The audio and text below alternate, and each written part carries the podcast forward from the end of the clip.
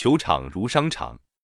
我不会打麻将，但朋友中却有颇热衷此道者。遇上了三缺一的日子，急得饥不择食，就来提我烂等充数。我常常会因为不忍心看到三个大男人如此悲屈兮的嘴脸，就只有勉强下海，舍命随这几位瘾君子了。反正我是赌翁之意，不在牌，刚好可以利用这机会做性格心理学的田野观察，把三位牌友的赌资暗中登录下来，综合几次的实证资料。发现他们脸部的表情与说话的神态，都和他们手中握牌的行情大有关联。手中有大牌，则眉开眼笑；连续不上张，则愁眉苦脸。除非是训练有素的郎中，否则方程之中人性毕露是免不了的。怪不得民间的智慧有这么一说：牌桌上选女婿，万无一失。百分之五十五的人曾在球场私下犯规。这种江山易改，本性难移的特性，不但表现在牌桌上，更是在球场上表现得淋漓尽致。最近，凯悦商团包括大饭店与风景胜地的关系企业的总部委托学者做了一项调查研究，希望了解球场上的违规行为与商场上所使用的实战手法是否有相似的地方。结果是相当肯定的。研究者向每一位到高尔夫球场凯悦饭店附设的球场打球的客人发一份有关态度研究的问卷。这些客人都是著名企业界的经理级以上的球友，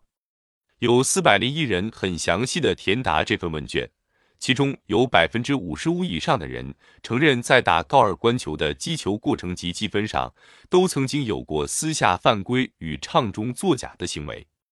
这些行为包括偷偷的将球移到较易下杆的位置，百分之四十一；把在洞口的球精交却无意中失手的球都算人动，百分之十九；在开球时偷偷挥了好几杆才算开球，百分之十三；故意少算完成移动的击球杆数，百分之八；在球被打歪掉进树丛时，偷偷从口袋中又摸出一球，若无其事再继续打下去，百分之六等等。看来那些平日衣冠楚楚，在办公室正襟危坐的经理们，一到球场上就免不了露一手这林林总总的高技。令人取为观止的问卷结果，问卷中最有趣的一个问题是：你在球场上和你的同事、上司、下属一起打球。你觉得他们在球场上的行为表现，尤其是你无意中观察到犯规行为，和他们在处理商业状况的手法是否相似？结果令人叹为观止，因为有百分之九十以上回答是肯定的。也就是说，赌场、球场、商场人的性格表现是一致的。这对心理学研究者来说是一项福音，因为行为的特质若没有一定的稳定性。要想建立科学理论，就有如痴人说梦一般。这个研究发现，对喜欢玩政治的人，应该也会有所启发。有人花大把钞票到高尔夫球场去陪那些权高一时的商人挥两杆，以为这是进阶升官的捷径。